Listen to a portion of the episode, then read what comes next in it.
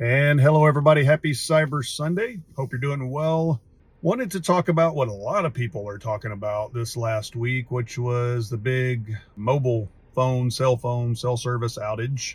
It affected, seems like mostly A T and T, had uh, some downstream effects, looks like, on other services, but they got their stuff fixed a lot quicker. Uh, there were several hours of outage starting early morning on, um, I guess that was on...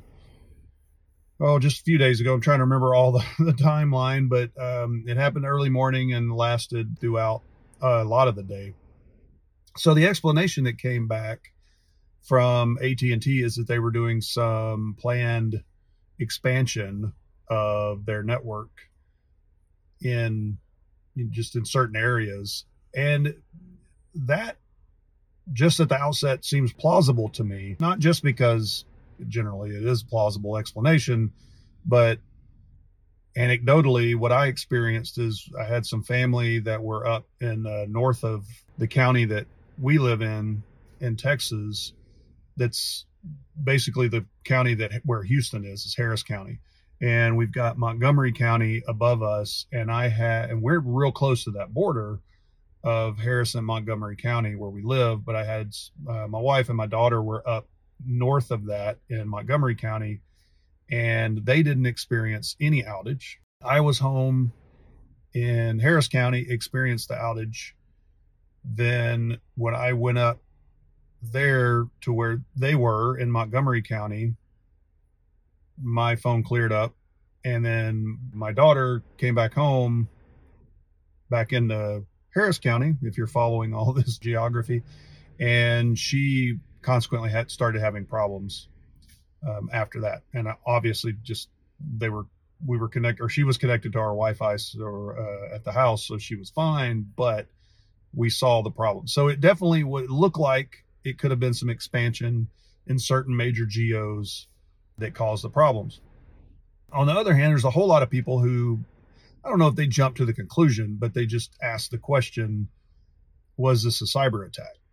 And you know, some people kind of were like, ah, you shouldn't ask that question, or, you know, quit jumping to conclusions. I don't think most of the people I read were jumping to conclusions. Some were, but others were just asking the question. I think it's a very plausible question, and or a, a good question and a plausible scenario as well, because if you are going to have attacks like that, maybe some of those attacks would be concentrated, concentrated in major geos like where I live. So I don't necessarily see that as a, a bad question to ask. I don't see that at all as a bad question to ask. And I know some of that's being investigated for, according to some news stories I read, that they just want to make the determination that it wasn't a cyber attack. And A T and T is coming back and saying it wasn't. They gave the explanation. They haven't gone into detail. I, hopefully we'll see more of that detail. And coming from a network background, I absolutely can see that happening in, with B G P and the complication that goes with that, and just all kinds of different, getting anything on any scale, uh, the networking gets extremely complicated. The configurations get extremely complicated. I can see it happening. We've seen it in the past. But the point of some of this, though, is even if it wasn't a cyber attack, I really liken this to kind of, if, if you know anything about back in twenty twenty-one and us in Texas, or we in Texas call it the uh, snowpocalypse. And we had a really bad snowstorm that came in around Valentine's Day, and it shut pretty much the whole state down, shut the grid down. And I, I kind of liken those the same way. Neither, most likely, was a cyber attack. I know snowpocalypse wasn't. A T and T probably wasn't either. But what it does do is highlight the fragility of some of this infrastructure that we have that we depend on every day. And it's something we've got to consider as cybersecurity professionals and just our daily lives as regular people, is if, if we don't harden these things and use these lessons to take, or use these events to learn lessons and to consider them in how we plan things out. And especially from a cybersecurity perspective, we get into this leave the world behind scenario, if you've seen that latest movie, where things just... cause, I mean, people just don't know what to do. You've got all these modern conveniences and you don't know what to do. I mean, you get people who are really worried and scared about this because they didn't know what was happening. And you see all of these dramatizations of things that could happen and you get scared. It's just kind of a natural cycle that tends to happen these days.